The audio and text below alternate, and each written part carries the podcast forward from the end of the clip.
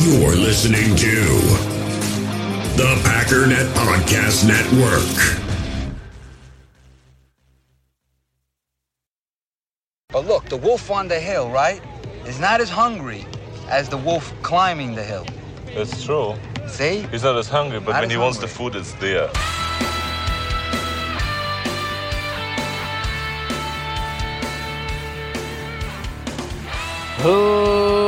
Ladies and gentlemen, welcome once again to the Packernet Podcast. I am your host and resident panelist, as always, Ryan Schlipp. Check us out online, packernet.com. Find me on Twitter, pack underscore daddy. All right, so I have a feeling, depending on how long this is going to take me to run through this stuff, but there's kind of a lot. I have a feeling this might take a very long time. So you all need to buckle up. Now, here's the goal for today. Thank you for joining me. I feel like there's a lot of there's a lot of stuff going on and everything's getting slopped together. If I may use one of my famous food analogies once again, it's kind of like the main course came out, right? Let's just say the main course is Rodgers is a jerk and he hates the team and he's leaving and he's never coming back. And then the dessert came out and we just started eating our food but we didn't finish and they threw the cake right on the plate with the burger. And so now we're trying to eat, and our burger kind of tastes like cake, and our cake tastes like burger. And we're saying, you know, this, you know, the cake is kind of meaty, and this frosting is a little ketchupy, and everything's just kind of getting all mixed together, and it's becoming a big mess. And everybody's mad, and they're mad at the wrong things, right? This burger's not good because it tastes like cake. It's like, no, it, it, that's, well, hold on now. Maybe the burger isn't good, but it's not because it tastes like cake. You're conflating two things that are not correct right? And this the the the frosting is not actually very ketchupy. Again, it might be bad, but it's not ketchupy. That's because your your ketchup from the burger spilled on it, and you're conflating two things. And by the way, the ketchup might actually be quite good on the burger, but it's that's over there in its own context, and the cake is over here in its own. So we have to segment each individual thing, and we got to analyze each individual thing as it stands, and and try to do. Let's just do this the right way. So, what I want to do is go through each individual thing. I want to do a little bit of a timeline and I want to go through and say who said what and when, right? Because, you know, Adam Schefter's an idiot because he said that he sent text messages and, and there were no text messages. No, he didn't. He never said that. Well, he, he said Rodgers hates Gutekunst. Nope, that was somebody else. And actually, nobody said that Rodgers hates Gutekunst. There there was a completely different context. A teammate told a guy from Yahoo about the text messages. Now, maybe he's lying, I don't know. That's a separate conversation. But again, let's try to keep each individual category in its own category and analyze each thing individually. Because let me, this is the thing I chose not to say yesterday because my time was up and I didn't want to get too into it. Here's, here's exactly what I think is happening. I think you generally have camps. You've got some people who have been relatively anti, and I've talked about this before, right? You've got these spectrums, people who despise Rodgers on one end, and people who worship Rodgers on the other end, and then kind of a spectrum in between. I think there was a huge contingent of people that came out real because if you just analyze it from afar, it seems like there's this wave of everybody was real anti Rodgers and now everybody's real pro Rodgers. I think you're looking at two different camps. And I think for about a week, week and a half, two weeks, whatever it was, Rodgers took an absolute beating. And the Rodgers, I'm going to call them because I feel like it, Rodgers sycophants, the people that are pro Rodgers. Rodgers is everything. This team is garbage without him. Um, he can do no wrong. He's our hero. I, I also have a theory that these tend to be younger people, but you know it is what it is. When all this other news broke, right? The Schefter thing broke, which again nobody is correctly citing what exactly happened with Schefter. And then you've got Kuhn's statements. You got James Jones's statement. You've got AJ Hawk's statement. You've got uh, McAfee who's coming out like just back. So now all of a sudden the wave is, and so now all the pro Rodgers people who have been in hiding for two weeks are on a massive uh, assault, offensive. They're going on the attack now. They're pulling receipts. They're going after everybody. They're demanding apologies from me, and and, and they don't know what they're talking about because they jumped the gun because nothing actually has really happened. Now again, maybe me and some other people overextended a bit, but it's it's just a muddled mess. And so we're going to go through this step by step, who said what and what exactly is happening because you've got a full range of people who still believe, you know, on one end that Rodgers is done, he's never coming back, right? He's he's he basically quit. He hates the team, he hates everybody, he's leaving.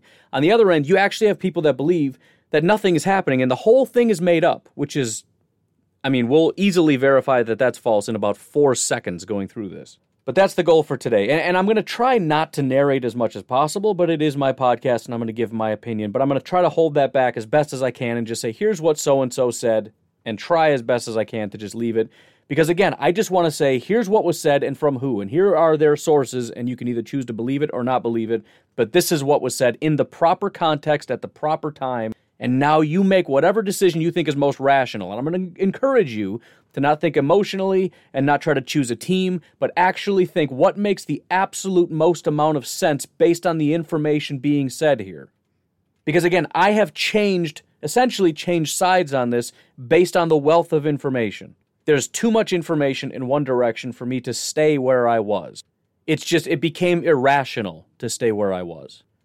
But, anyways, I went through and did a lot of homework, and then right at, I, I'm not going to say I finished because I still don't think I finished. There's probably other things that are out there that I missed, but it is what it is. I'm not super worried about it. Um, most of the people, even that have tried to provide additional context to the things that I've been saying, obviously didn't even actually listen. They're just providing little snippets that they heard because I went and listened to it, and it's like, no, that's not what was said. But if I missed something and you'd like to add it, go ahead and add it. It doesn't matter. But after I went and did a lot of this homework, I see an article from The Ringer that laid out a an actual timeline. I'm like, oh, friggin' frack, man. Had this whole thing out here for me, but I've got some additional clips that I've got queued up, and I, I spent a lot of time uh, putting all this together. So there's going to be a lot of audio, a lot of clips, and that's why this is probably going to take a very long time. Um, for one of the interviews, I think the first Brian Gutekunst interview, it's like 21 minutes long, and they're all Aaron Rodgers questions. So I'm just going to summarize all the points he made, and you can either trust me or go back and verify for yourself. That's entirely up to you. I don't care. But I did listen to every single question, every single answer, and provide a summary for those. All right, so let's get started. And um, again, this first point doesn't super matter, but I, we'll we'll just go through it step by step here. Again, this is uh, Rodger Sherman from The Ringer, and I'm using his timeline. January 12th, Aaron Rodgers breaks major TV news, and that is that he will be a guest host of Jeopardy. Right? Again, I you know, I think given the context now, you kind of look at it and go, that that is a factor. To what degree, I don't know. How much does that play into his decision? How much leverage does that give him to be able to hold out? Would he actually walk away from football and do that? I don't know. And, and again, we're too far into the realm of of skepticism to really play with that but that is the first step in the in the timeline of at least somewhat relevant news to what we're talking about. Whatever. That's when it happened. It's on uh, Pat McAfee's thing. January 12th, 2021, 12 12 p.m. is uh, Pat McAfee's Twitter if you want to see that quote or that, that video. I'm not going to play it because, again, I don't find it all that terribly interesting. Then we have January 24th, and the heading is Aaron is already fed up. This is after the loss to the Buccaneers in the NFC Championship game which led to um, now in the article, which I don't necessarily agree with, and and you're going to see this massively from the media, and that is Matt Lafleur is an idiot for not keeping the ball in Aaron Rodgers' hands and giving him an opportunity to score a touchdown there.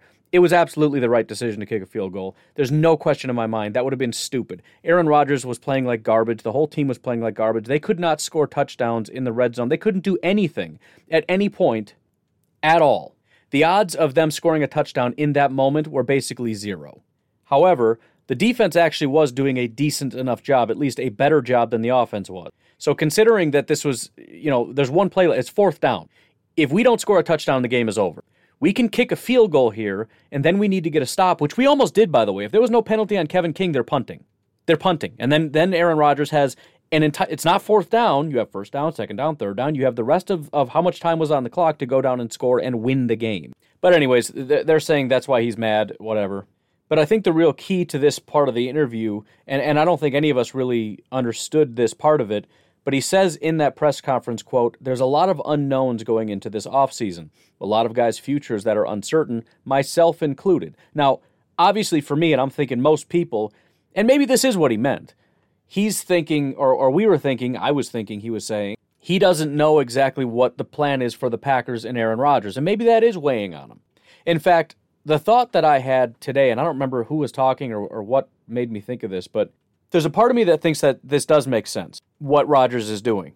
And it, it, fall, it goes back to the part where look at the two major factors. Well, I don't know how many factors. I don't feel like counting. He's never going to have this much leverage ever again. He knows he's not going to repeat as the MVP. That's that's that's stupid to think that he's going to do that. He was the MVP last year. He gets MVP clout today. He has the most leverage he's ever going to have. Second point.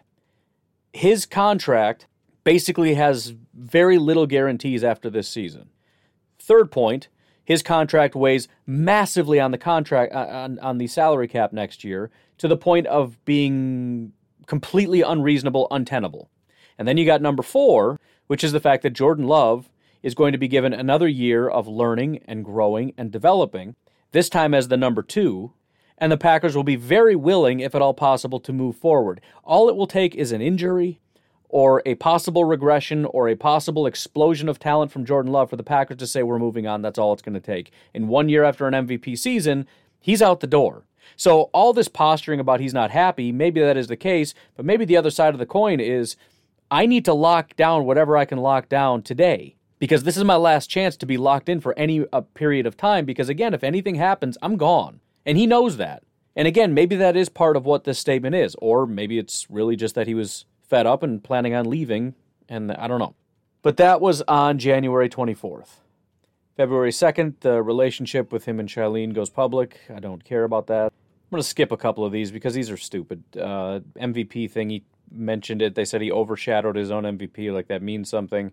Um, February 22nd, Shailene um, confirms it. 28th, Jodie Foster shout out. And a lot of this is stupid. I mean, not stupid. He did a great job. This is a lot of research and all that, but it's not super relevant. Don't want to be super mean. I mean, you know, sure he worked very hard on this. The next bit of somewhat significant news, and again, th- this may be just, it may be nothing, and Aaron Rodgers laid it out to be nothing, but it, it seems significant considering what we're talking about. So here's what it is April 5th, Aaron wants a new job. Rodgers filmed his guest stint on Jeopardy over two days in February, but his episodes were broadcast in early April. On the day the first one aired, Rodgers told The Ringer's Claire McNear that he didn't consider himself a temporary host, but a candidate for the full time gig. Quote, I'm not shy about saying I want this job, he said after going into great detail about how he could conceivably host the show while keeping his job as, as quarterback in the NFL. Quote, they film 46 days a year. I worked 187 this year in Green Bay. That gives me 178 days to do Jeopardy, so I feel like I could fit 46 into that 178 and make it work. So again, it's not necessarily cause for panic, although the media tried to make that a cause for panic. He said he wants that job. That must mean he doesn't want to play for the Packers anymore. And we all got whipped up into it because nobody actually listened to the full quote where he said, not that it's a great thing, because you, you don't really want him to take on too much. You want as much of his life to be consumed by football as possible. Uh, but he laid it out very clearly that it's not that hard to make it fit. Then there's a whole bunch of nonsense about Shailene and vacations, and uh, somebody jabbed him on Jeopardy. Who cares? Then we fast forward to April 29th. Obviously, we all know what this is about. Just hours before the first round of the draft, multiple league insiders began to report the same thing. Rodgers no longer wants to play for the Packers. Now, I'm going to pause here because I went out and actually found the clips. And what I want to do is I want to play what I'm calling the prequel. Obviously, if we're going in order of you know, if we're going, you know, Star Wars or whatever kind of thing, the question is, do you go in order of release or do you go in order of how things happened uh, chronologically? We're going to go chronological on this one, and I'm going to play the prequel, which is actually one of the more recent things that we've heard, the thing that caused the Rodgers contingent to go into an absolute frenzy, and that is Schefter essentially laying out how the news came to be. And again, I don't think anybody's getting this right. I think it's pretty straightforward. He's saying there were many sources over many months. He knew that this was a thing. And, and it actually becomes more clear when you listen to what he said on draft day. There's no way he's guessing. There's a lot of very intimate details that he's been holding on to for a long time. But again, we'll start with this. Basically, that Aaron Rodgers wanted out of Green Bay. Uh, walk me through that.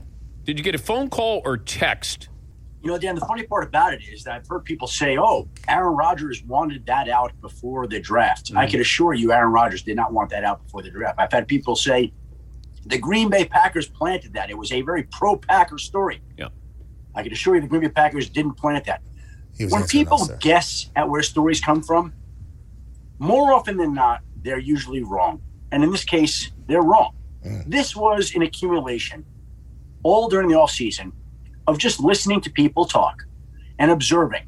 And if we go back to the NFC Championship game that the Green Bay Packers lost at home, did we not hear Aaron Rodgers after that game talk about his level of unhappiness, if you will, uncertainty for the future. Just go back and listen to that press conference, and it sounds almost like he's saying goodbye to Green Bay.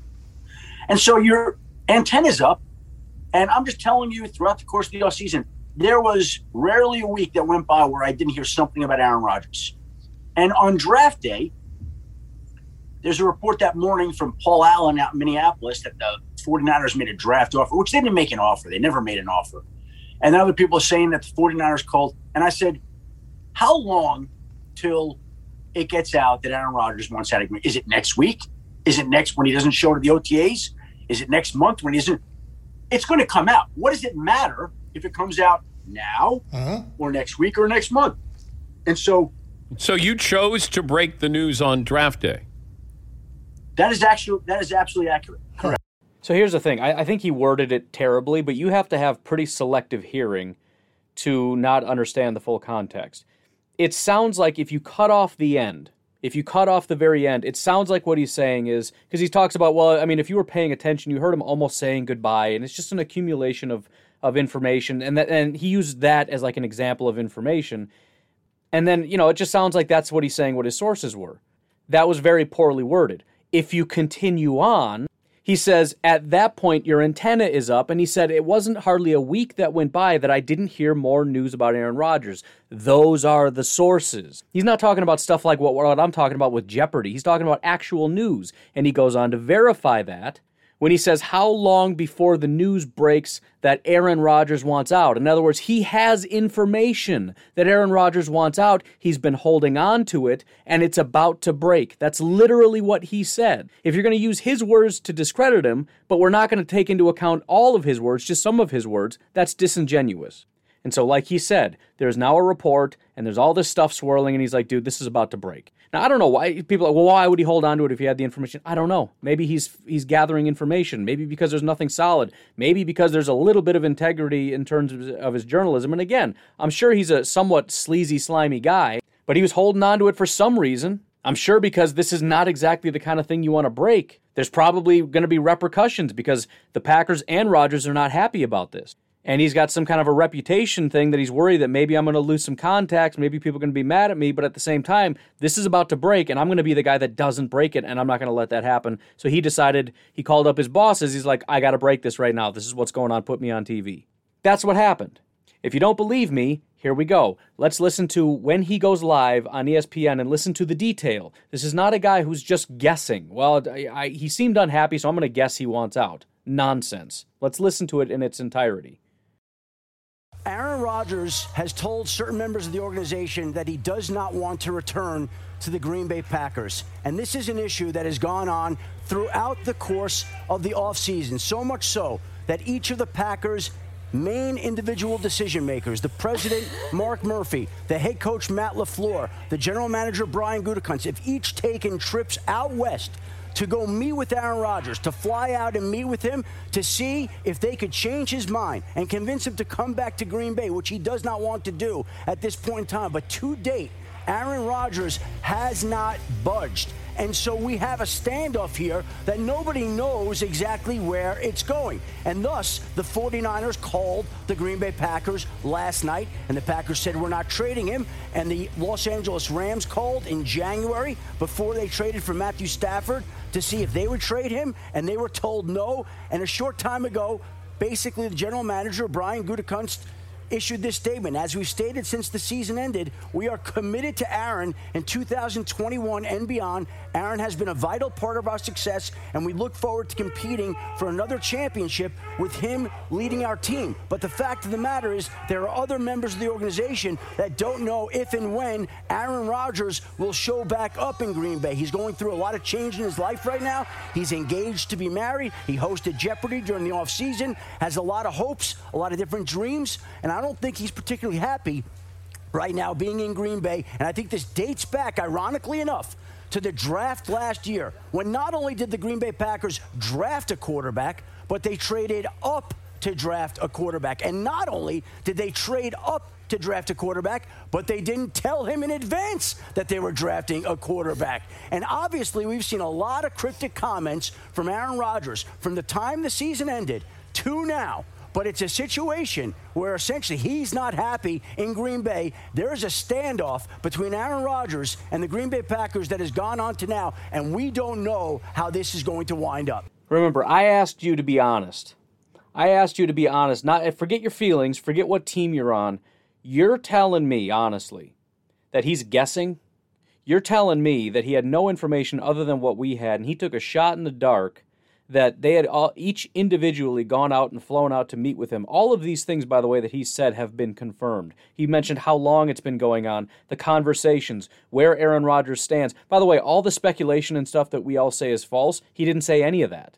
He said that there's a dispute. Rodgers is unhappy. The Packers would like to have him back. As of right now, Rodgers is not coming back. He didn't say he's never coming back. He didn't say any any of that stuff. He said he, this is one of the more like just basic, flat vanilla, nothing reports, and it's this it's it's the stuff that we've all kind of come to accept, aside from a couple fringe people who are saying there's nothing here, this is all made up, which is not true because again, this has all basically been verified. And we're going to go through all the comments from Matt LaFleur, Brian Gutekunst, and several others that are involved in this that have essentially verified every single one of these things, or at the very least have not outright r- refused it. And the idea, by the way, that not refusing it doesn't mean that they're they're accepting it is stupid.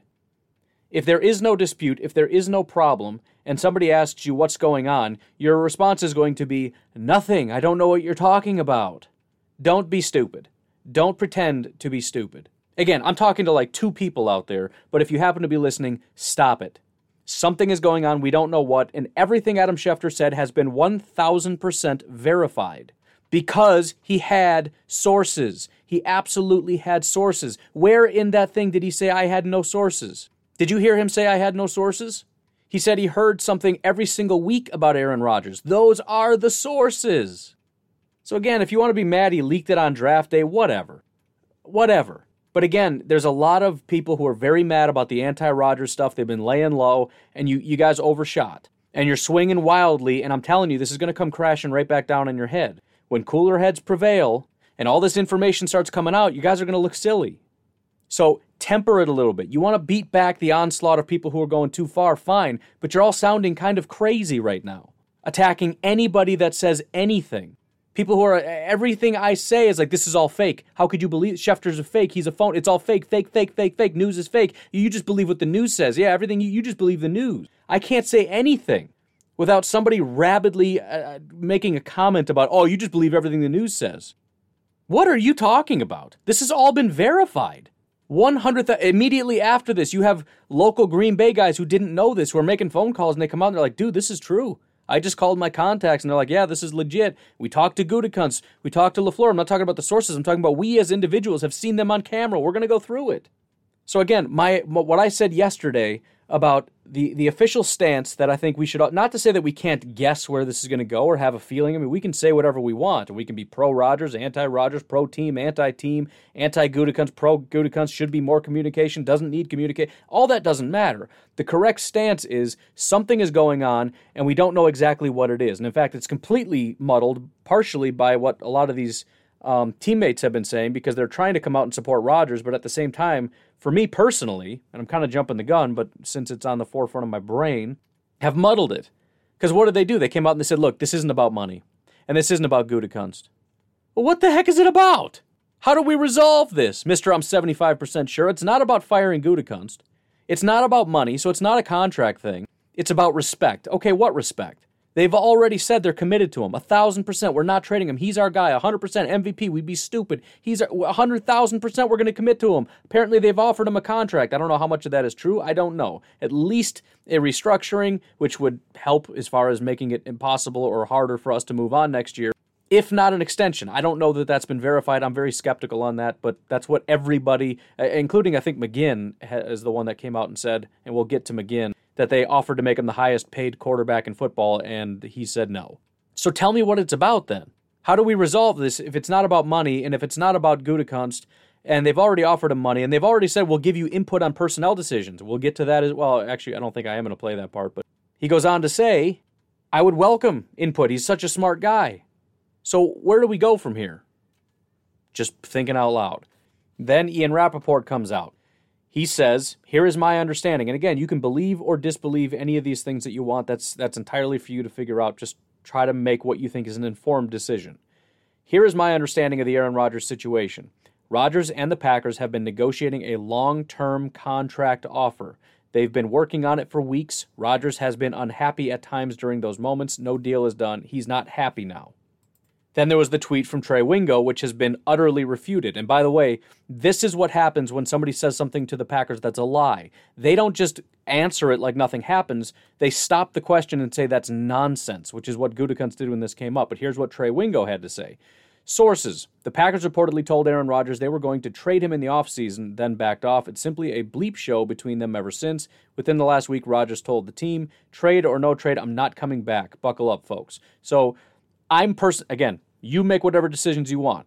I tend to believe at least a lot of this. Trey Wingo goes in the this guy's full of crap column.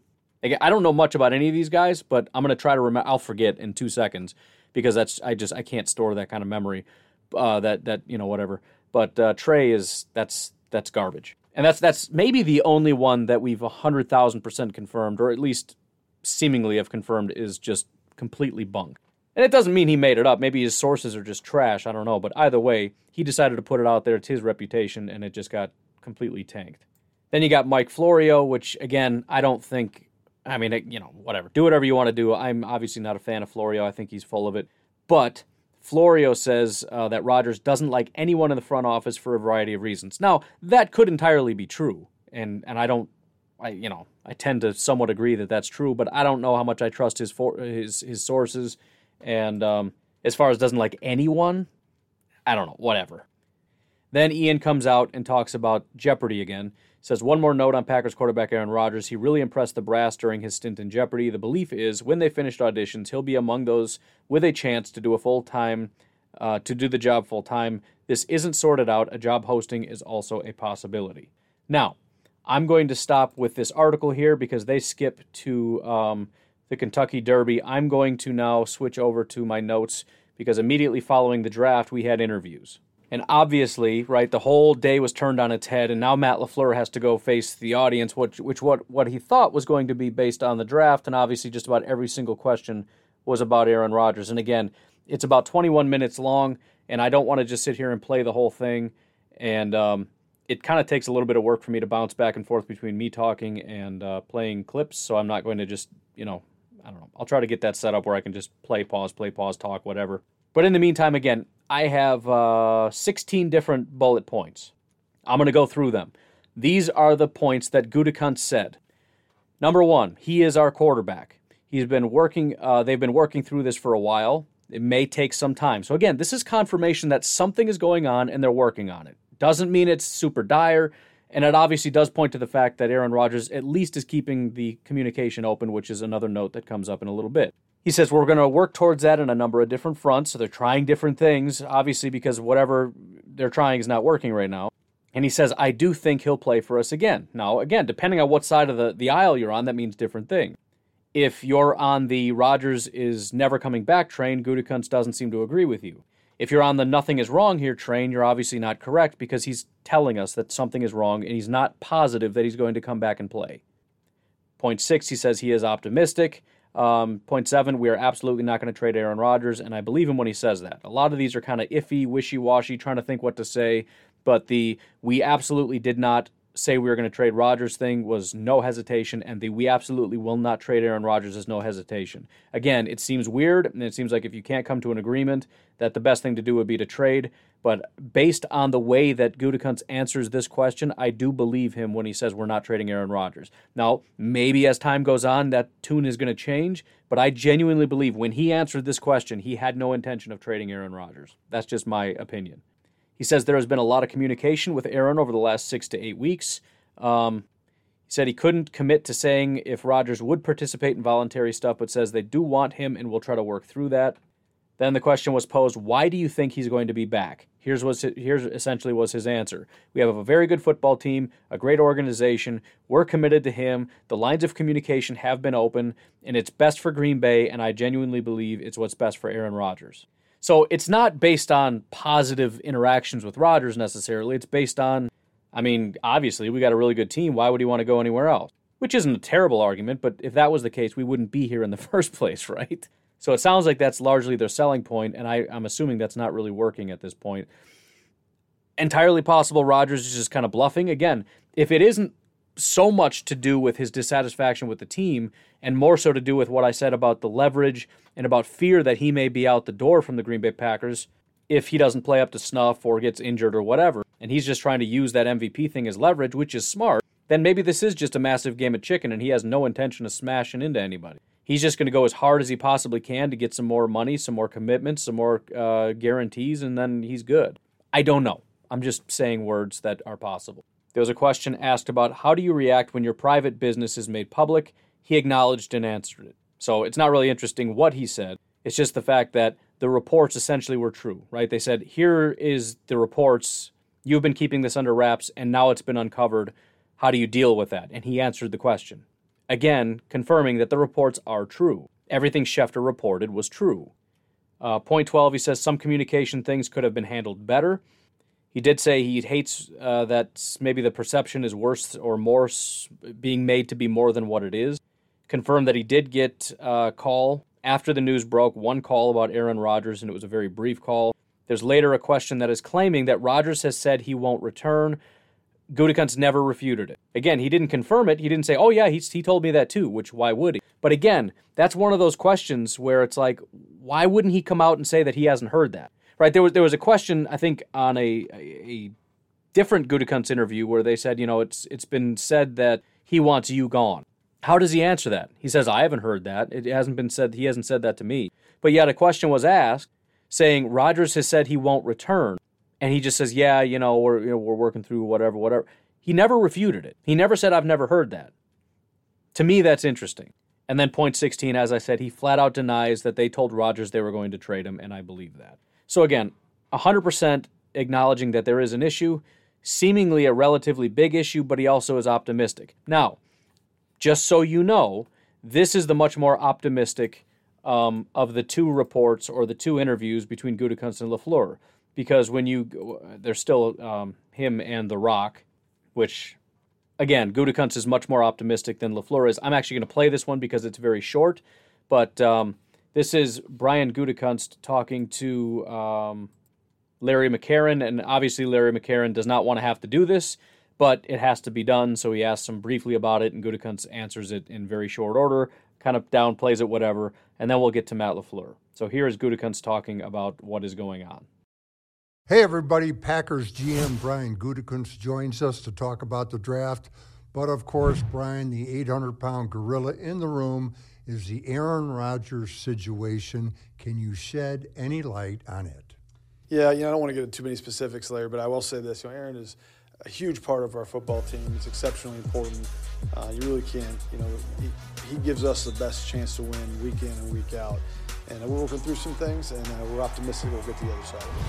So sorry about the music and all that. That just comes with the interview. I can't really do anything about that because I got stuff in the background. So again, more or less downplays it, but at the same time acknowledges it for those that are saying that this isn't real. He's saying we're working through some stuff and we're optimistic that we're going to be able to work it out. Again, depending on where you are, which is what I'm asking you to do, stand where you are and see what makes the most sense. Depending on where you're standing, this is either great news because it sounds like there's a good chance he could come back, or terrible news that he's saying that there is a chance he will not come back. Or it sounds about right for where you are, which is I don't know what's going on, something's going on, we'll see what happens which is kind of where I'm saying we all kind of should be. Although I'm, I'm you know, I don't know.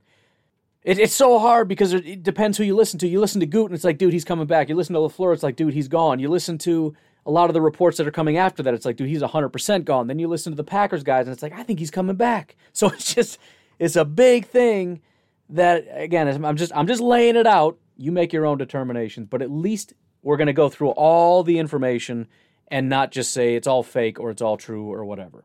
All right, so now on to, to uh, Matt LaFleur. And there are a couple highlights that I have here that I'm going to play. It's going to take me some time to get them all queued up or whatever, but that's my problem, not your problem. Because I do want you to hear um, what he says. And, and bear in mind, remember, when this happened, part of the reason that people were so upset is because they were upset with Rodgers and the fact that he was leaving and, and how sure we were. And I understand about well, now we learned it's all fake. Well, I think part of the reason we think that is because we forget what happened here. Do you remember this interview? And I don't know if it's true or not. Do you remember when it came out that it looked like LaFleur was crying? I mean, his eyes are watery, and he certainly, you know, st- kind of gets choked up in the throat. Maybe it's just a coincidence. I don't know.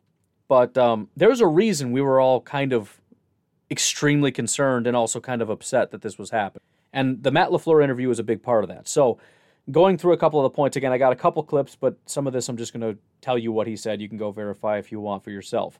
Point one, he is our quarterback, and I want nothing more than to see him in a Packers uniform. Again, it's very similar to what Gutekunst said, clearly articulating that there is a problem. He may not be back, but we're hopeful that he will come back. Point two, we want him back.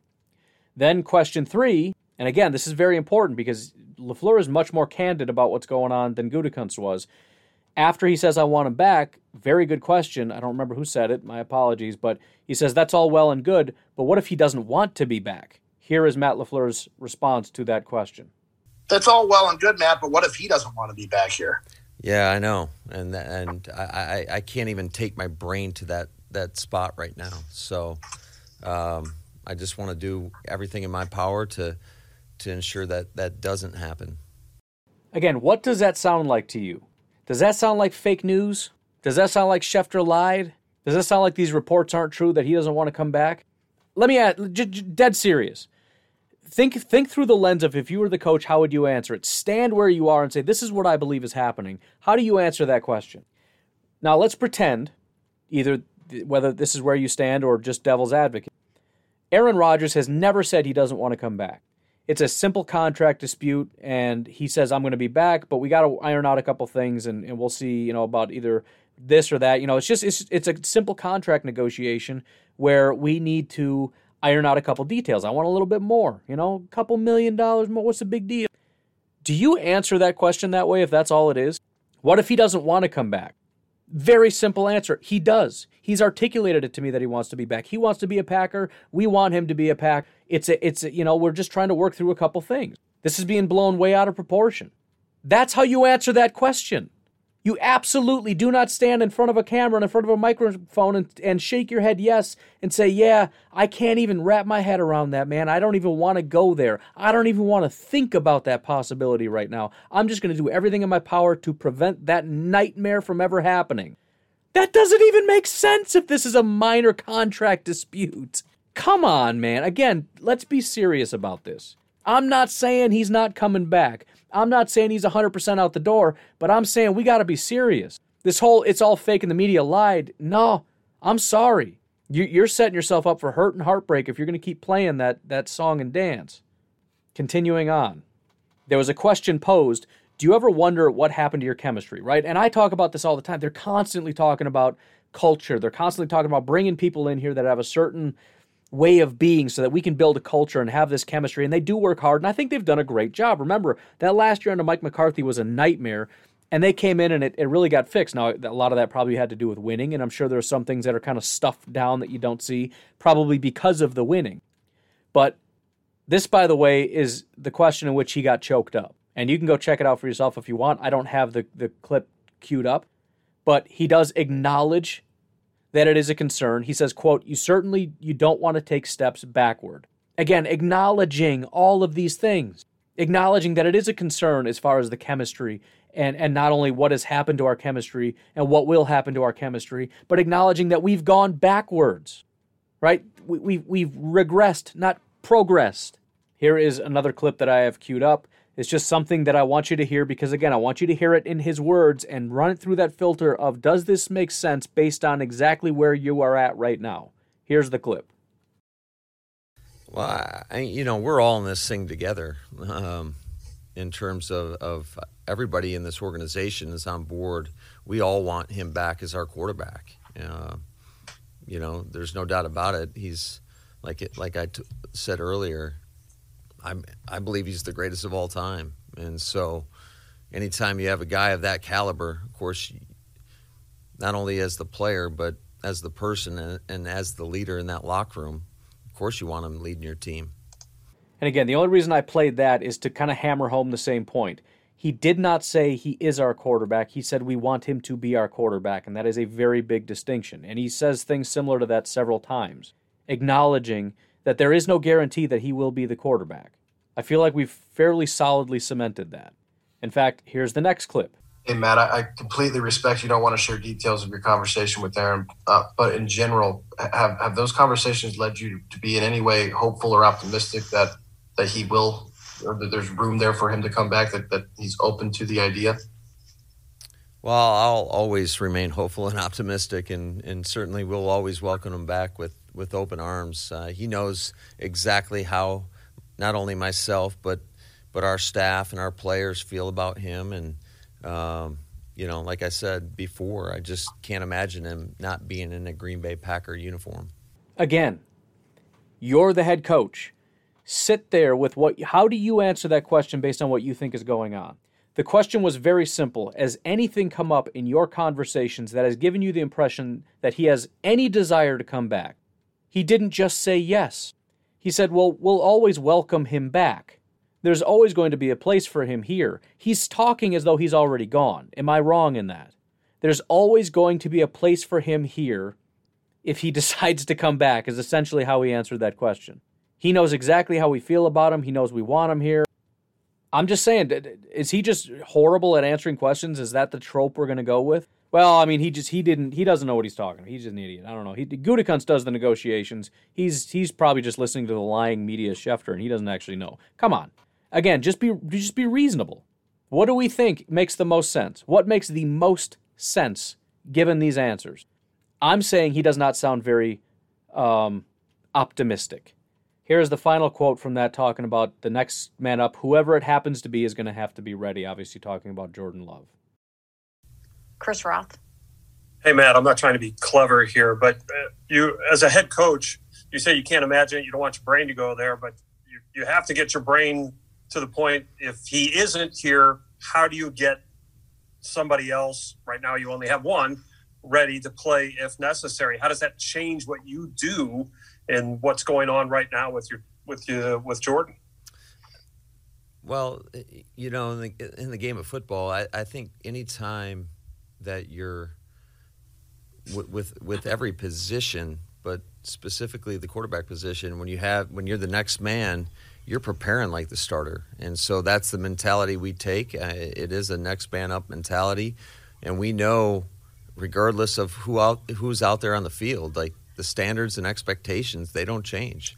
So we're going to prepare every player in our program like they're the starter. So obviously that one's a lot more flimsy in terms of there being anything kind of concrete. But again, it's it's not like a refutation or or any kind of a solid. There's no definitive stance of Aaron Rodgers will be our quarterback. There's nothing like that. It's if Rodgers is our guy, he'll be ready. If Love is our guy, he'll be ready. That's the nature of what we do here right? And and again, it's yeah, you're just ask, answering the question, but at no point do we hear anybody come out and just be like, "Look, just stop, just stop. This is this is this is nonsense. The media is making this up. Why do you keep asking me this? There's nothing here." He's never said he doesn't want to come back. He's expressed that he wants to be here. He, he uh, nothing, none of that. I wonder why. Anyways, I told you this is going to be a long one. Uh, we just got through that portion of interviews and whatnot. We got kind of a decent amount to go here. Um, I think the second part will go a lot faster, but why don't we go ahead and take a break here? I've got many, many thank yous to hand out, and I'm glad to say we actually did reach our goal, and we're going to start up another goal um, because why not? But first of all, very, very big thank you to Ray Baca, Sean, Dennis Roche, different Sean, Adam Kloss, and Clinton, um, all of whom joined in the last uh, two days. I may have said thank you to a couple of you guys, but I like to go back just in case I missed you because who knows. But as a result of the four new patrons that I got yesterday, we have cracked the goal. And I just want to offer up a sincere thank you to all of you for jumping on board. It's, as I've said a thousand times, pretty overwhelming um, the amount of support that I get to be able to sit here and just talk Packers with you. Uh, the new goal, and it's a lofty one, wasn't my idea, but as soon as I heard it, I'm like, yep, that's the kind of completely unrealistic nonsense that I refuse to not be a part of. How's that for a double negative? The goal will be to go from 200 to 300 patrons by the start of the season, which I believe is about 125 days away. There is going to be a giveaway, though, and it's not just for new people that join. It will be uh, for the patrons. And I, I want to do this more often just as a way to kind of continue to reward patrons, to be doing giveaways and stuff. But it's, of course, going to be incentive based. But the plan as of right now, if we can crack this goal, and I think we can, I mean, again, the last couple days have been pretty massive. and it's still we're still talking about a pretty small percentage of the total audience. If we can get there, I'm going to give you three choices. Number one is the newest Madden game, which I believe is 21. I don't know, I don't play, but I'll get you that. Number two is a PFF subscription. Number three is a Game Pass subscription. Those are the three options that I'll have available. If you if we crack that, I will pick one winner. That winner will get to pick from one of those three things, and I will just buy that for you. But uh, just so you know, there was also um, some research that I did today, and I needed to pay for a subscription. And I was thinking, I don't know if I really want to buy a subscription. And then it dawned on me, this is exactly why you have Patreon. I have Patreon so I can get PFF. I have Patreon so I can get PFF College. I have Patreon so I can get Game Pass. I have Patreon so I can buy a subscription so that I have all 22 film so that we can watch college film together with which with all 22 film. I have it so that I can get subscriptions to Sports Illustrated and buy a bunch of draft guides. And I can go read Tyler Dunne's stuff when people ask me, "Hey, did you read the Tyler Dunne thing?" and I say, "No." Guess what? I'm going to buy it because that's what Patreon is for. You're supporting me so that I can give you the best possible podcast, and that's that's sort of just feels like an obligation. That's why you all join so that I can provide this to you. So that's what I did. So thank you to all the patrons who provide me with all that. There is there there literally is no podcast without. If I don't have these resources, I don't have a daily uh. I can't give you daily content. I just can't. So thank you to all of you patreon.com forward slash pack underscore daddy for a dollar a day. And again, remember, you can listen to each and every podcast early and ad free on Patreon if you sign up. So we'll take a break and we'll be right back. We all have smartphones, and we all know they're pretty amazing, but they also can be amazingly distracting, especially when we're around other people. So, US Cellular wants us to reset our relationship with our phones by putting down our phones for five. That's right, a company that sells phones wants us to put down our phones. And to see what we find, learn more at uscellular.com forward slash built for us. In the hobby, it's not easy being a fan of ripping packs or repacks. We get all hyped up thinking we're going to get some high value Jordan Love card, but with zero transparency on available cards and hit rates, it's all just a shot in the dark. Until now. Introducing slab packs from arenaclub.com, the only repack that provides real value, a complete view on all possible cards, and clear hit rates for each one. Now, when I buy slab packs on Arena Club, it finally feels like I know what I'm getting. And honestly, the best thing for me and my son is the fact that we're kind of novices into this. When I walk into a card shop with my son and a card says it costs $40, kind of just taking his word for it that that's a good value. So I appreciate the transparency on grading, as well as just getting excited about seeing what you could potentially get. Right now, you can get 10% off your first purchase by going to arenaclub.com slash packdaddy. Wow, that's crazy offer. 10% off a $400 slab pack. That's 40 bucks right there. Anyways, that's arenaclub.com slash packdaddy for 10% off your first purchase.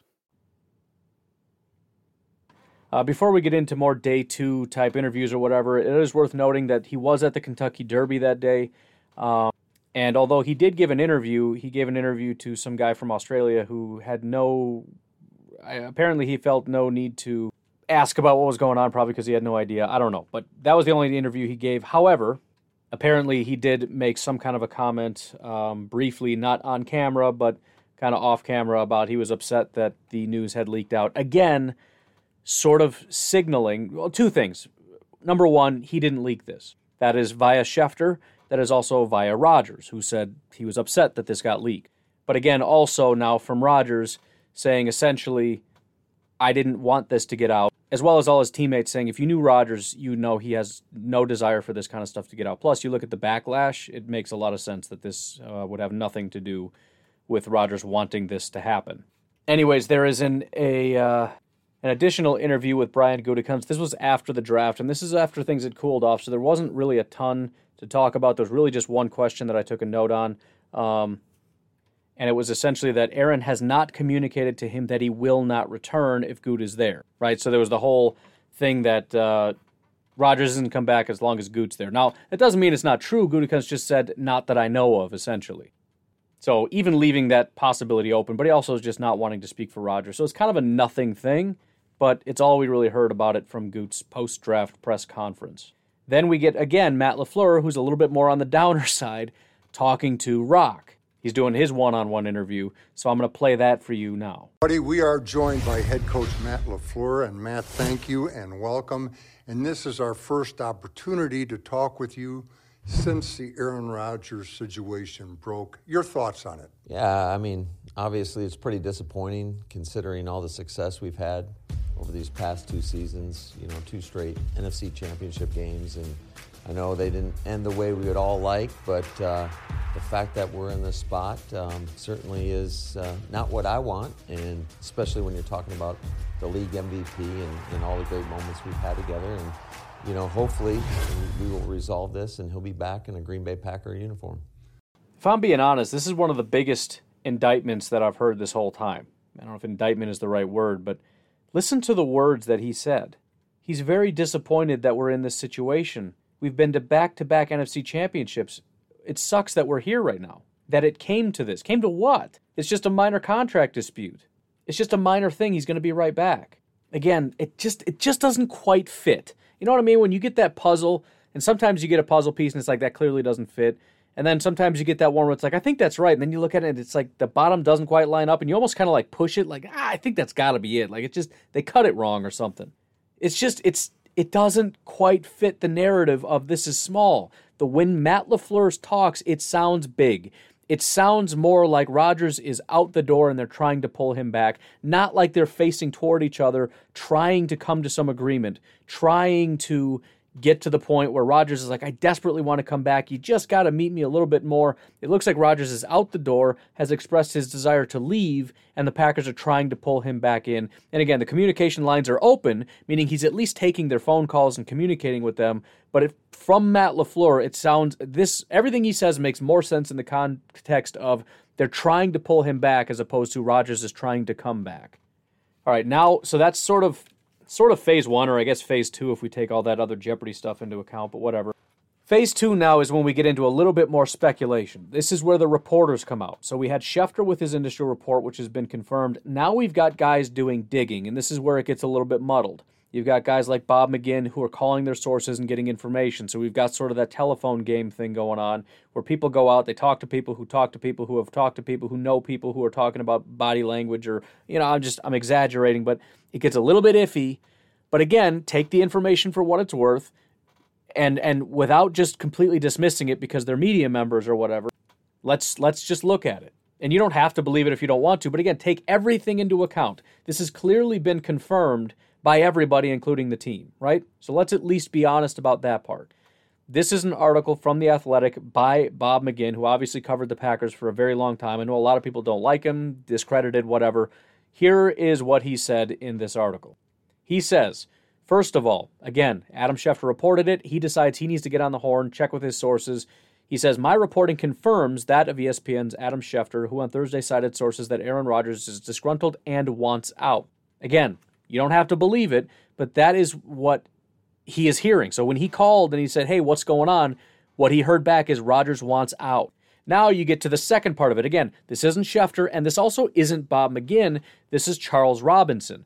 He goes on to say, um, and that of Yahoo's Charles Robinson, who on Sun- and Saturday cited a source from Rodgers' camp saying that the quarterback won't return as long as Brian Gutekunst remains the general manager. Now, let me read that again because I trying to over-explain it. I think I cut something out. Let me read it again and see if you pick up on it. My reporting confirms that of ESPN, Adam Schefter, who Thursday cited sources that Rodgers is disgruntled and wants out, and that of Yahoo's Charles Robinson, who on Saturday cited a source from Rodgers' camp saying that quarterback won't return as long as Brian Gutekunst remains general manager of the team. Two very important things on that. I understand. No, it's it's it's garbage. This is lying media. Okay, two very important things here. Number one, Charles Robinson reported it.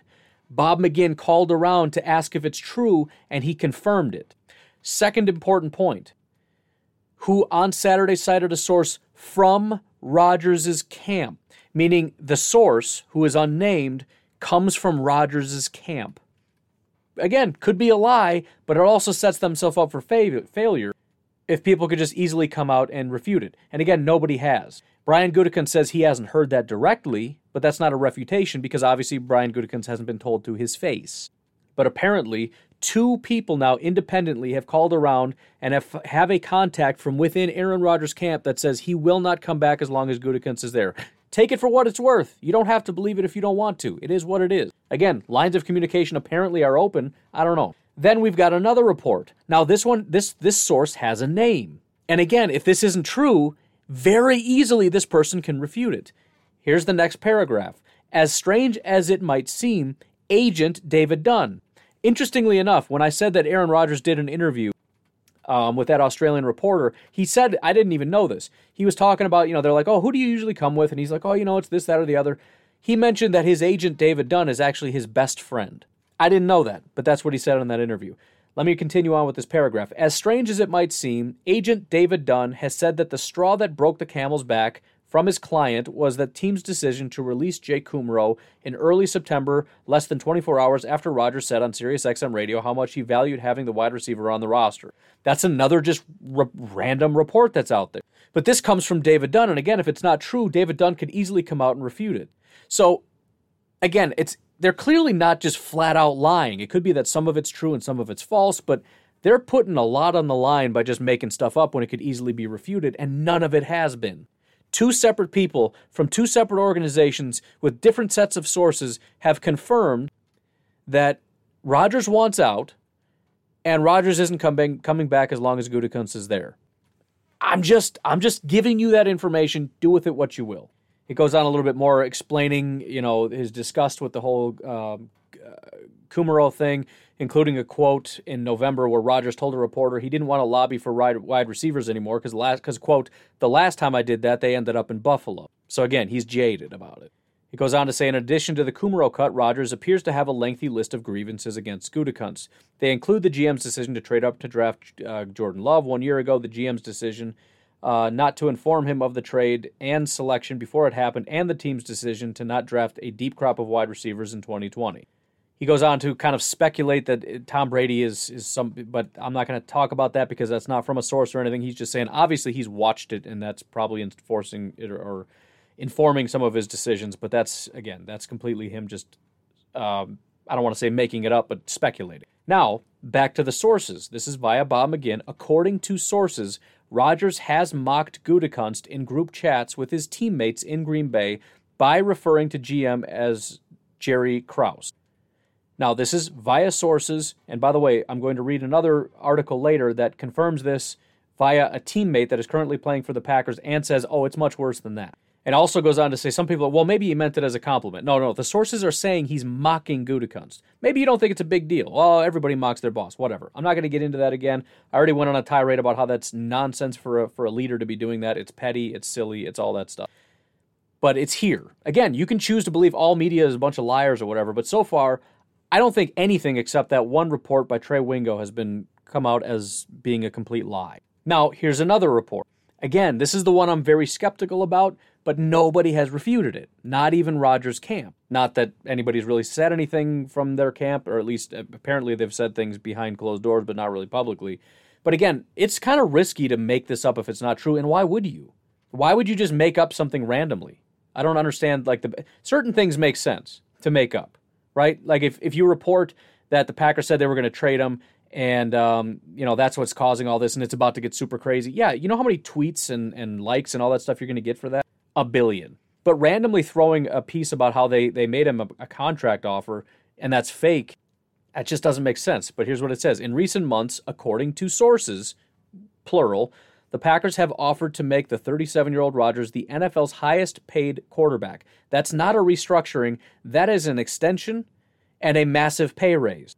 Those overtures were turned aside. The fractured relationship between quarterback and team seems to have little or nothing to do with money. This, by the way, as I said, was confirmed by his teammates. Not necessarily the contract part, but you got guys who are trying to make the case that, of course, he's coming back, coming out saying, oh, this isn't about money. Which, again, my question then is, what the heck is this about then? Oh, he doesn't want Gutekunst fired. No, no, no. No, no, it's not about money. He doesn't want money. Okay, what are we working with here? He wants respect. Okay, he got it. The, the, the Packers have been groveling for months, literally months. They've committed to him. They said they're not trading him. They said he's our quarterback. They've said all these things a million times. They've never wavered or hesitated on that for a second. What do you want? Trade love? No. What else? I, I again, I don't understand it. There's other interesting details in here that aren't necessarily pertinent, but I'll read it anyways because it is interesting information. Uh, if the Packers sit on Rodgers for the entire season, he would be out his $14.7 million base salary and $500,000 workout bonus for 2021. His contract, which runs through 2023, also contained a roster bonus of 6.8 million for being on the roster as of March 20th. That's all money he would be out, and we would get back. It then goes on in the next paragraph to speculate his value. It says, based on reports of what the Bears offered the Seahawks for quarterback Russell Wilson, 32, um, his age is 32, the market value for Rodgers could be three first round draft picks, if not more. Again, not really pertinent to what we're talking about, but interesting, and, and you know, so there you go. There's also a quote from a quote longtime friend of Aaron Rodgers that says once he gets something in his head, he usually doesn't back down, and that's been a common theme from several people. Again, not necessarily the trio of his close friends who have been very positive about this. They have nothing but nice things to say about Rodgers. But most of the other people that when they talk about Rodgers, they say he is unbelievably headstrong and he is not going to back down on this. Um, I believe it was the same friend goes on to say there would be a 2% chance Rodgers would ever play for the Packers again. Again, those numbers are speculative and they're all over the place depending on who you ask. Now, again, it's it's it's funny because again, the, the people who desperately want him back and believe that this is all fake and everything, they point to three of those friends and say, "See, they're all optimistic." But they and they say, "Well, and those are the people we should trust the most because they talk to him." First of all, Lafleur and Gutekunst talked to him also. Second of all, um, Brett Favre talked to him he had a different take. This guy, who's a friend, has talked to him, has says two percent. So let's not cherry pick. So that was it essentially from McGinn and I guess Charles Robinson as well, as far as uh, that whole situation. But then we get an article from um, Tyler Dunne. Tyler Dunne has his own website. It's another subscription thing. I explained that already. Um, but his article, and he's written two. The first one wasn't a, a, whole lot. It was more or less his ability to vent, similar to the way that I vented. And he he basically parroted. I'm not going to say he parroted me because obviously he has his own opinion. But if you want to read it, it's basically what my podcast was when I was very angry at Aaron Rodgers and said he can go pound sand and we should just move on if this is going to be his attitude. Tyler Dunne basically said exactly that.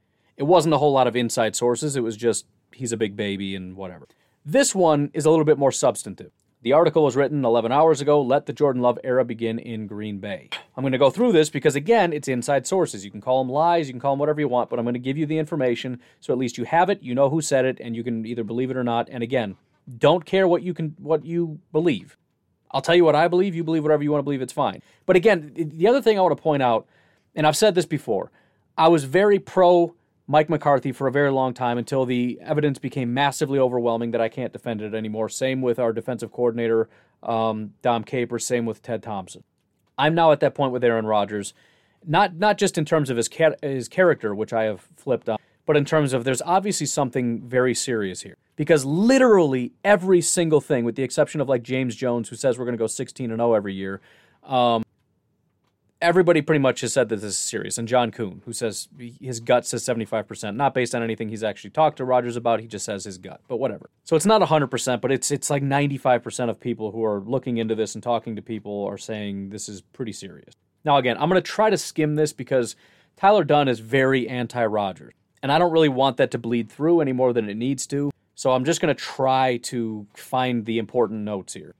I will point out that a lot of this has to do with the fact, again, that Aaron Rodgers is very headstrong and that this is about getting back at the organization, et cetera, et cetera. But again, that's largely, I, eh, I don't know if that's really speculation, but again, I'll, I'll, we'll, we'll skip that and see what we can. We'll skip Tyler Dunne's assertions and we'll, we'll listen to this player. And again, this is a current player. I'm just going to read the, the beginning part of this. It says, The best way one Packers teammate, again, a current teammate, can describe the past week's events is that it's the execution of a diabolical plan, and he, for one, is enjoying the show.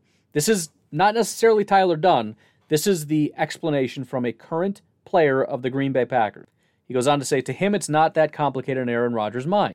The quarterback is, and I'm going to take out any colorful language, upset the team drafted Jordan Love and now wants the organization to pay. Rodgers wants to, quote, expose the Green Bay Packers. Again, this is, and maybe that's fake. Maybe he has no inside sources. There is no player, and the whole thing's fake. I don't think that's true, but you believe whatever you want. This is now a quote from that current Green Bay Packers player. Aaron Rodgers is an intelligent, trolling, petty mother effer. I took it out the best I could. I don't know how else to change that. Says this teammate as a compliment who asked to remain anonymous because the Packers still employ him. I guess that doesn't necessarily mean he's a player. He could be, but let's face it, he probably is. Otherwise, it's pretty obvious. Do we have any players that are like wide receiver coaches or anything? It says teammates, so never mind. He goes on to say, quote, He's going to get the last laugh. he's going to make you look effing stupid for disrespecting him. As a front office, why haven't you anticipated this? Why are you getting blindsided? And this is something that other people have said. I think Holmgren came out with a quote about this. You know Aaron Rodgers is petty. You know he acts like this. How could you let it get like this? You know that if you cross Aaron Rodgers, he's going to bury you. Now, personally, I'm still not mad at Gutekunst. I mean, I, I guess you should have seen it coming. You shouldn't have. I, I just I don't buy that because the the character of a person who acts that way, I just can't get mad at Gutekunst. It's like, nah, I'm sorry. I mean, yeah, you maybe should have done something different, but it's sort of the whole blaming the victim thing, you know? It's like, hey, you knew a, a rapist lived in this neighborhood. You shouldn't have been dressing like that. I mean, technically that's true, but still, I think we're focusing on the wrong thing here. This player goes on to say, quote, I'm not saying Aaron is evil, but this is like a criminal master pl- mastermind plan. This this is a current Green Bay Packer playing uh, player player saying this. He goes on to say, and I'm kind of reading it verbatim because it's it's according to him sources. Welcome everyone to the number one storyline of the NFL offseason, written and directed by the 2020 NFL MVP. It's not going away either. Multiple sources continue to maintain they believe Rodgers will not play another down for the Packers. This teammate uses an analogy of water boiling in a pot, saying the water's spilling out and there's nothing the Packers can do about it.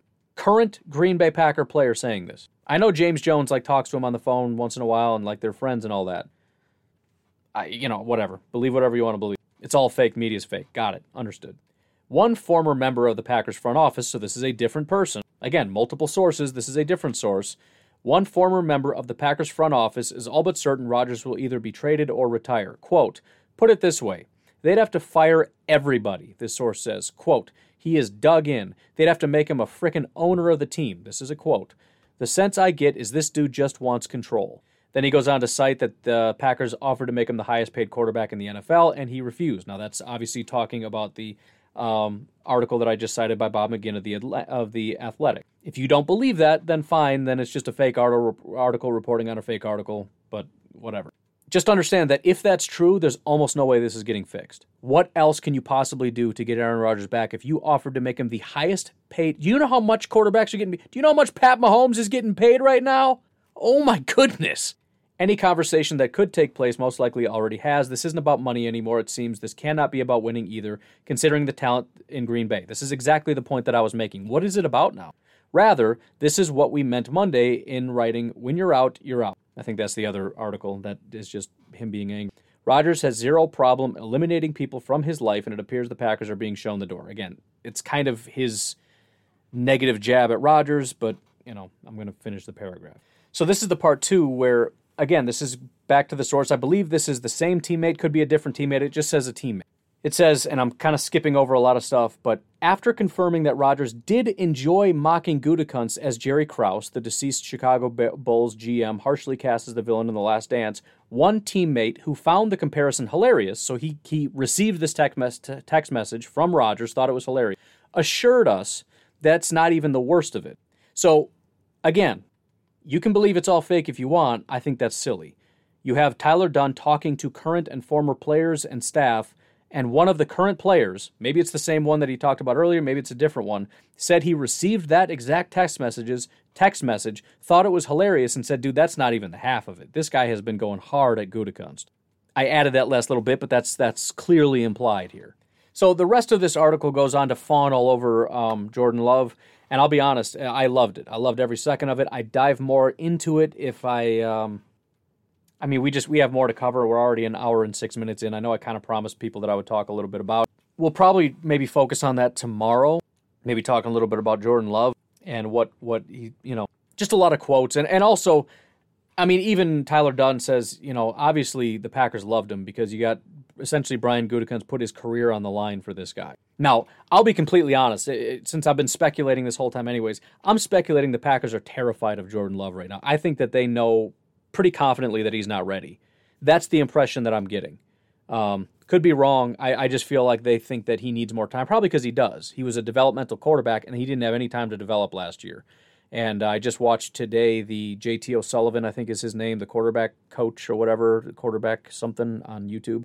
Um, his breakdown on Jordan Love, and essentially it's like this guy's got all the talent in the world. I mean, he's basically got anything Aaron Rodgers and Pat Mahomes have from a physical standpoint. This kid can do it, but the mental part is clearly not there yet.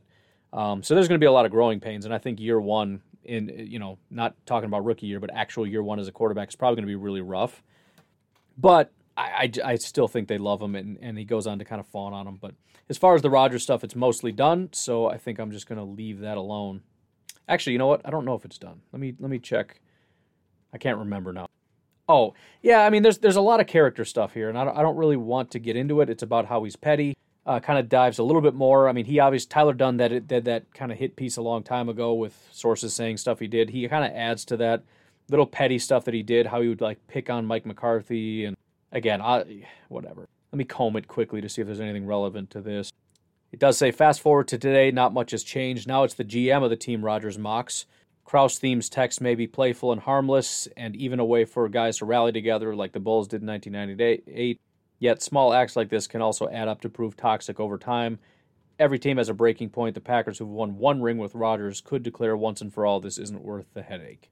He he also goes on, like I said, like the player said, like uh, I think Holmgren said, this is an all-time grudge holder. If Rodgers won't let McCarthy forget about that Smith pick, he is unafraid to label two of his best pass catchers ever irrelevant and render them pariah.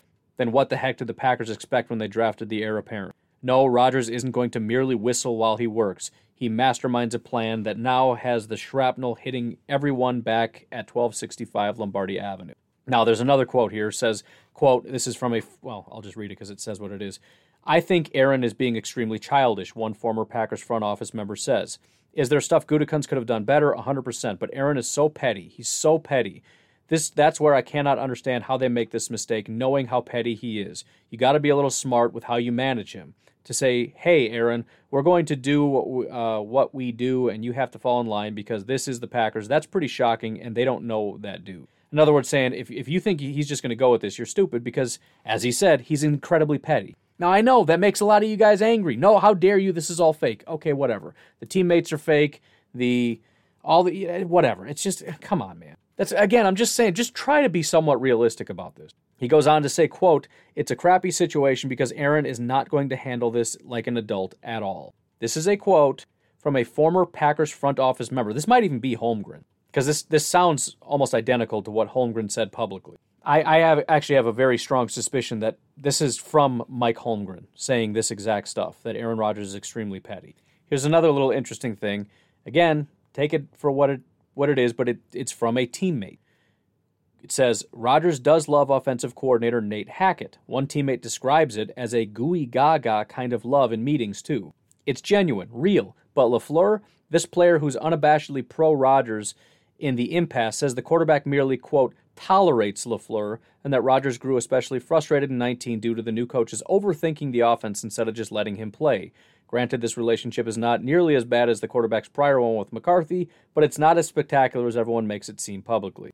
Again, take it or leave it, but there you go. This is from a player. So another quote. Says a teammate, quote, you think he'll have a come to Jesus meeting and think, oh, I want to spend one more year with Robert Tonyan and Davante Adams? You think that's going to make everything better? We're in Green Bay. He's been here for 16 years, so not only were you whatever because you lost Aaron, but now he's going to retire. You better get something in a good trade. In other words, the guy's been here for 16 years. If this was just about Tonyan and Davante and like I just want to play with my friends, we wouldn't be here right now. There's also a very funny quote in here from Rodgers that um, is so unbelievably hypocritical. It's it's ridiculous.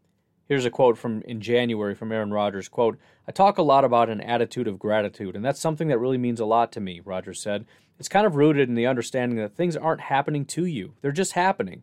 And when you change that perspective just slightly, you take out the opportunity for the victim mentality to set in, which is associated with the excuse, the woe is me, a lot of I statements. I've really tried to eliminate that from my mindset. okay. Gratitude. Where's the gratitude? I don't see any gratitude. Says it means a lot to him. It's rooted in the understanding that things aren't happening to you, they're just happening. I think that's a great perspective. Except this is coming from the guy that when they cut Kumerow, he says, "Well, you're doing that just to spite me." Come on, man. I mean, this is this is crazy. Again, I don't want to try to narrate too much, but I mean, I, I just I don't I don't know what to do with this information. It's listen, here, here's what it is. It's either all completely made up and it's a giant conspiracy that has been going on since he literally since he graduated college that is out to get Aaron Rodgers. The narrative that he's egotistical, that he holds a grudge, that he's got a constant chip on his shoulder, all the things that teammates and everybody have said about him since day one. It's all a giant, massive lie and a conspiracy. Which I don't know how we get to the point where he's trying to force his way off the team if it's not true, but whatever. You can dance around that one. Or it's true. I don't really see a middle ground. And I'm I, again, I'm just not buying the massive conspiracy. Some of this stuff is not true. Some of the sources are not necessarily true. But when you have a guy saying, "I'm talking to a current teammate, and here's what he said," that's different than um, Trey Wingo getting some nonsense source from nowhere who said something that's not true or heard something that is not correct. This is Tyler Dunne saying, "I'm talking to a player on the green." That's just a flat out lie. If he's a lie, I mean, this is this isn't like a misunderstanding or I heard from a, a, from a guy who heard from a guy who heard from a guy who talked to the barber of the cousin of the brother. This is I'm talking to a current. He's flat out lying if this is true. And again, this stuff can get refuted. He said that this player said I was one of the recipients of that text message, and it was much worse than that. Why doesn't one of the teammates come out and say, uh, "I was one of the recipients of the text message"? It didn't get worse than that, and he was he was just joke like it was never meant to be anything, you know, anything bad. Nobody's refuting anything. Is that weird to you? Again, th- there's been like one thing that has been refuted. And, and as soon as it came out, it was utterly refuted and nobody else corroborated it. You never saw Tyler Dunne, um, Schefter, Ian Rapoport, Bob McGinn. You never saw any of these guys corroborate when they say, I called and confirmed. They never called and, or, or I'm sure they called, but they never put in their articles, I called about whether or not Rodgers was getting traded, and it was true. None of them corroborated that story. It's one random guy out there who said one thing, and that's the only thing that's been rebutted, and it's not in any of these other articles because these guys are calling around, they're checking with their sources, and they're finding out what's true and what's not. Just like when Schefter initially said, I called around to find out what's going on. Somebody said that uh, somebody made an offer. There was no offer. Because he actually has sources and he's actually calling out. He's not a phony like Trey Wingo apparently is. He actually has sources. He called and he's like, Yeah, they called. They didn't actually make an offer, though. Not one of these things that I have read to you outside of Trey Wingo's thing has been refuted. Nothing. Not from Rodgers camp, not from the Packers, not from anybody. Doesn't mean it's 100% true, but it's a little weird, isn't it? It's not hard to refute any of this stuff. Now, you can refute the claims that this was all done by Rodgers to spite the Packers, but that was never done by any of these guys. That was just speculation that was just brewing out there. I bet that this is why it happened, da da da da da da da. And even Schefter said he was the one confirming that that's not the case because he's the guy that actually talks to people, actually knows what's going on. And he's talking about speculation. And he said a lot of times when people like to guess where these things come from, they guess wrong because they don't actually know what they're talking about. So it's kind of a straw man argument. And again, there's a lot of conflation. You're taking random people who are speculating, I bet this is why it happened, and then attributing that to reporters when in fact none of that was actually reported. At least not that I saw, not in anything that I read. Maybe there's some random people who picked up on it, or at least said that some people are claiming. I don't. I don't know. I don't. I'm. I don't see it anywhere. Anyways, from there, we finally get what is considered to be a glimmer of hope. Right. That that was sort of the ultimate downswing. So there's the initial report, which is he kind of wants out, but we're not sure.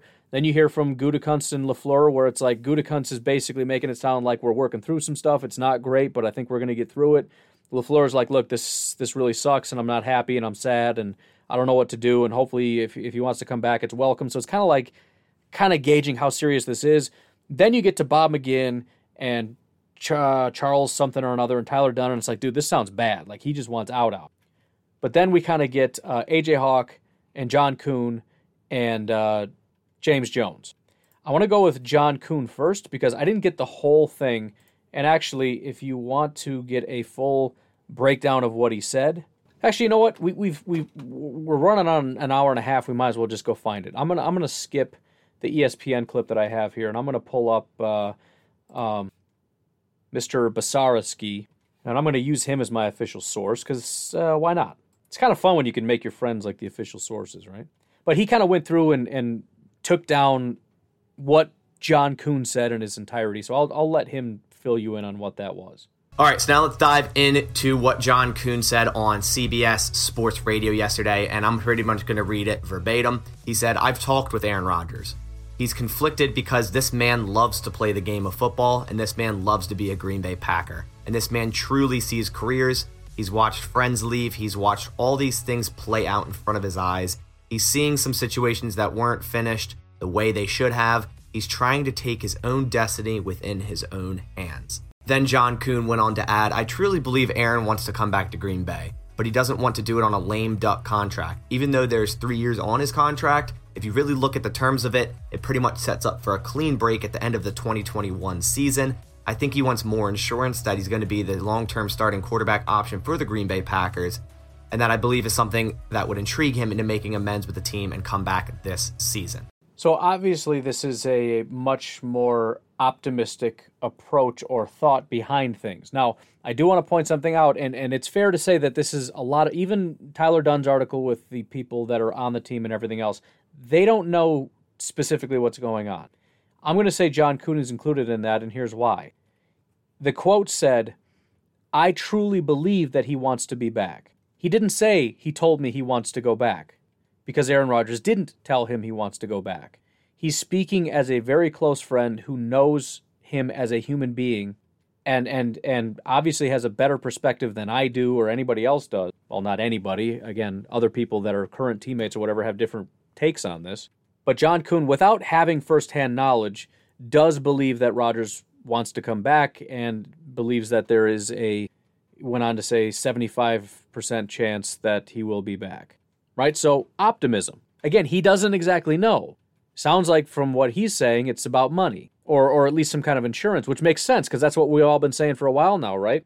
Well, yeah, just he just wants uh, assurances that he's going to be back. Except there's also reports that they tried to make him the highest paid quarterback, and he said no. I don't see how both of these things can be true. Now, again, I'm kind of leaning more toward the reports, even though I, I understand the skepticism because it's like, well, on one hand you have John Kuhn, on the other hand you have unnamed sources.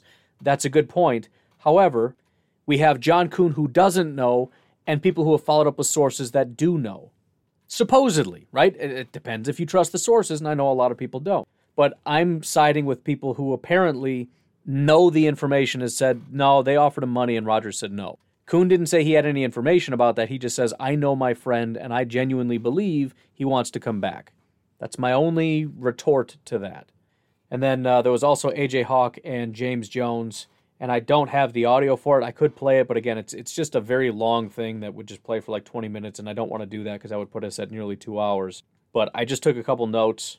AJ Hawk is clearly less optimistic than James Jones is. In fact, um, if you actually go back and watch it, watch the reaction of AJ Hawk, who I think is, you know, he spent time with him in person at the Kentucky Derby and probably has a little bit of a better, more intimate knowledge of what's going on than James Jones does. Not saying James doesn't know, but I, again, I don't think Rodgers is talking openly with people about this in total, complete detail.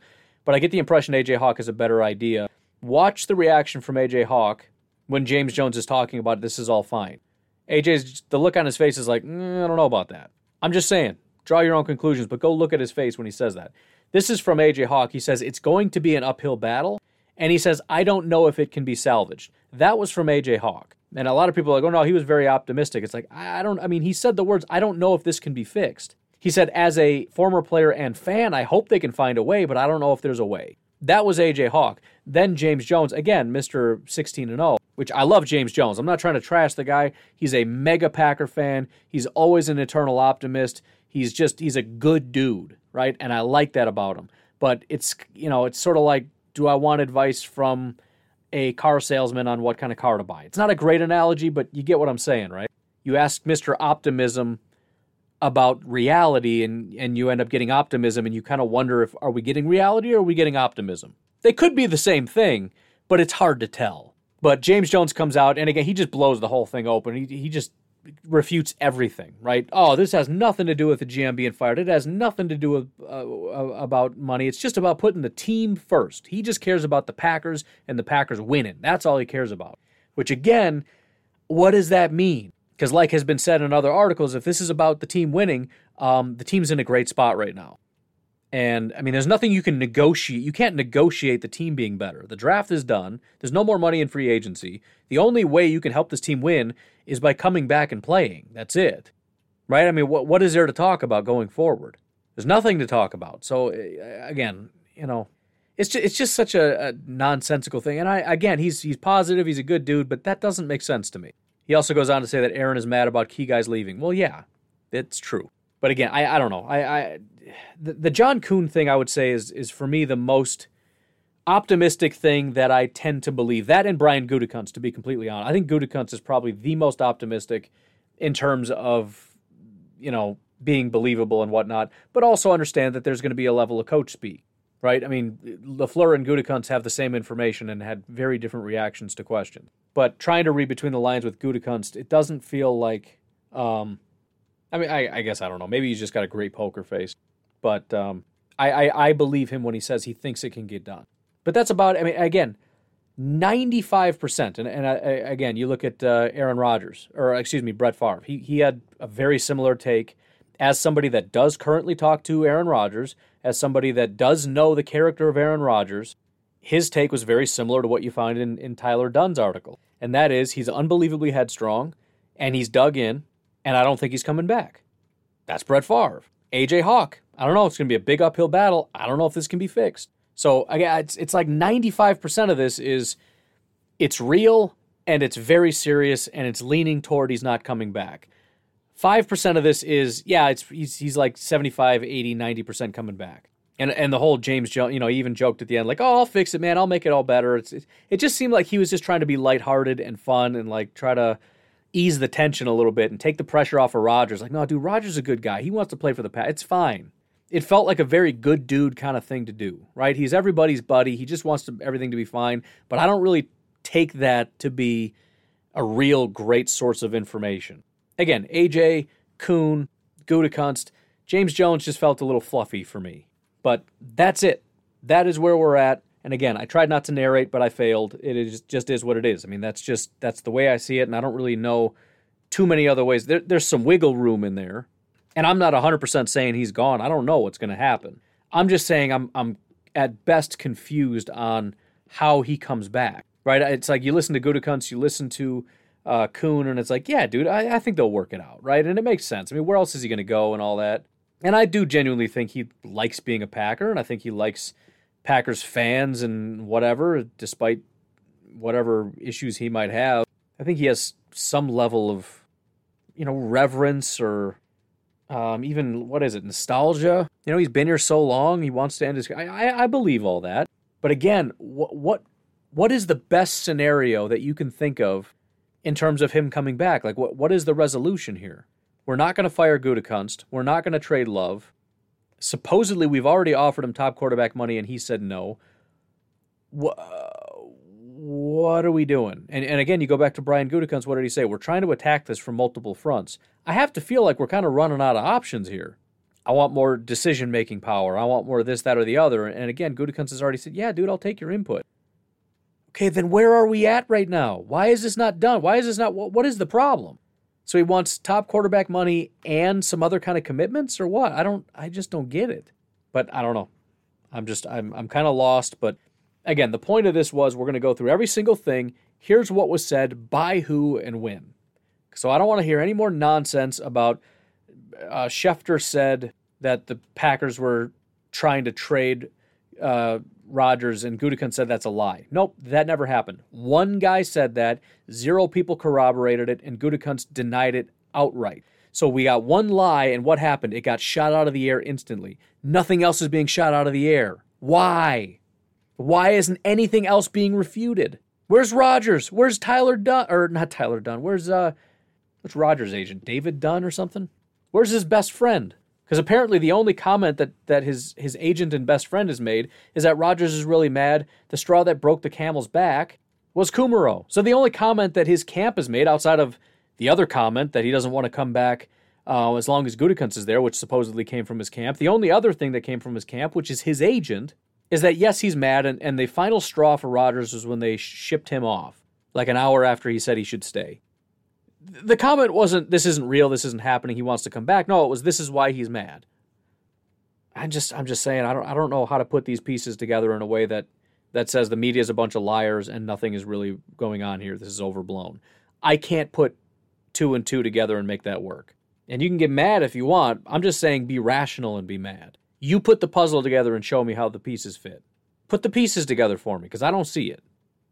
And again, my, my the absolute best case scenario here is some kind of a resolution between the Packers and Rodgers, but that resolution has to be not just some kind of a compromise, but Rodgers actually has bought in. No more nonsense garbage about I'm going to leave, I'm going to throw temper tantrums, I'm going to storm out of here. No more not buying in, no more teasing coaches or GMs, none of that. Actually be a leader. And if that's what you're doing, great. But I'm just saying that's what it has to be contingent on. If you're not going to do those things, then you're not going to be here.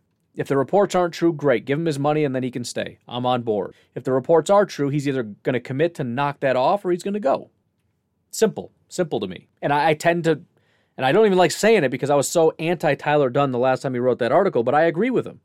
If these things are true, which he's positing that they are because he's literally talking to people on the phone who are telling him these things, he's saying then that shouldn't be he shouldn't be allowed back, and we need to move on with with uh, Jordan Love. And again, if they're true, I tend to agree.